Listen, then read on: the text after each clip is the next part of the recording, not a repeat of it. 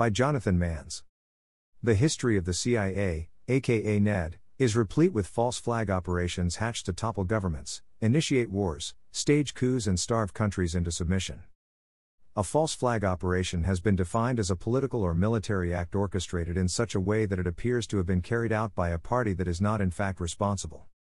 The false flag operation in Colombo, that began 5 meters from the American Embassy on May 9, 2022, was no exception, it was the signal to precipitate the US inspired coup d'etat that would illegally seize political power from the legitimate government of Sri Lanka, democratically chosen by the people. Mahinda Rajapaksa, America's bete noir, was ousted as prime minister. It all began when a group of agent provocateurs, wearing protective helmets and armed with batons, infiltrated a group of marchers showing solidarity with the former prime minister who had refused to heed President Rajapaksa's call to step down as prime minister. Of a sudden, without provocation, the agent provocateurs began attacking protesters camping on the pavement. There was mayhem and very soon a major brawl erupted. That was the cue for trained urban cadres to join the fracas. It was anarchy all the way, the peaceful protesters armed with batons went on the rampage, torching houses, destroying property, overturning vehicles, and dumping large buses into lakes. During a night of terror, the houses of nearly 70 legislators were razed to the ground by well organized armed protesters, operating across the country. The Prime Minister was lucky to escape with his life, with assassins searching to do a Gaddafi number on him.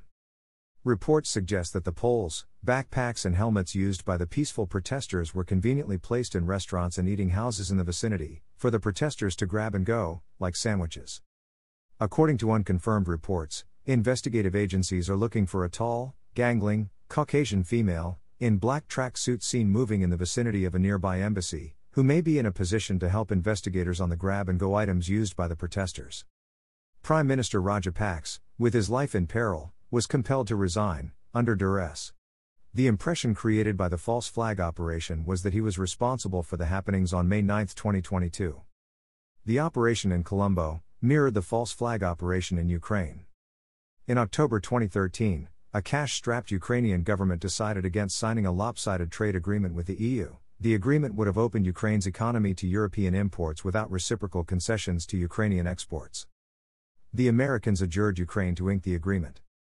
The Ukrainian government found it more attractive to accept instead a $15 billion bailout package from Russia. The US was unhappy with this decision. They prompted two paramilitary groups, Dash Svoboda Party and Right Sector, recipients of CIA funds and trained by the 33rd Infantry Brigade in Illinois, to demonstrate their opposition by establishing a protest site in the city of Kiev, demanding that Ukraine accept the EU offer. These ultra right Ukrainian gangs had previously fought, under U.S. military command, as mercenaries, in America's invasions of Afghanistan, Iraq, Libya, and Syria. In response, the gangs occupied Maidan Square, like the Galle Face, and established a barricaded anarchical zone, the activities of the gangs were embellished, with sections of the TV media, like Maharaja TV channels, giving extensive coverage to the insurrectionists. The television cameras captured the scenes inside the square, magnifying the visuals and projecting to the world a delusory portrayal of events at Maidan Square. The cameras alluded that the visuals transmitted from the city square mirrored the views of Ukraine. Inside the anarchical zone, like at the Galle Face, the fascist youth establishing libraries, workshops, beauty parlors, tents, bedding, bathrooms, toilets, food outlets et al. Victoria Nuland, the U.S. Assistant Secretary of State for European and Eurasian Affairs at the time and putative mastermind of the protests, reminded the EU that the CIA had invested 5 million US dollars for this project of overthrowing the legitimate government of President Yanukovych, unconstitutionally changing the existing constitution and ensconcing in power a U.S. apologist who would lead the country into NATO and the IMF. About two weeks prior to the coup, Nuland was caught on tape disagreeing with the EU representative as to who should lead Ukraine after the coup. Nuland insisted on Arseniy Yatsenyuk, abrasively dismissing the EU nomination of pugilist Vitaly Klitschko. Events after the coup validated the view that the Americans were behind the putsch.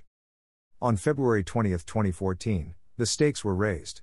Some buildings in close proximity to the protest site, controlled by right sector gangs, were surreptitiously occupied by snipers. Coinciding with this sinister move, some agent provocateurs armed with grab and go paraphernalia like batons, shirts, with distinct shoulder sleeve insignia, and helmets, and, trained by the U.S. in urban warfare, unobtrusively merged with protesters to infiltrated the square. At dawn on Thursday 20th of February 2014, in a false flag operation, snipers began shooting at random and the grab and go baton wielders wearing helmets went into action. It was a bloodbath, the snipers fired indiscriminately at both the protesters and the government forces alike. The events of the day, accompanied by a barrage of propaganda that the president was behind the shooting, radicalized the protests.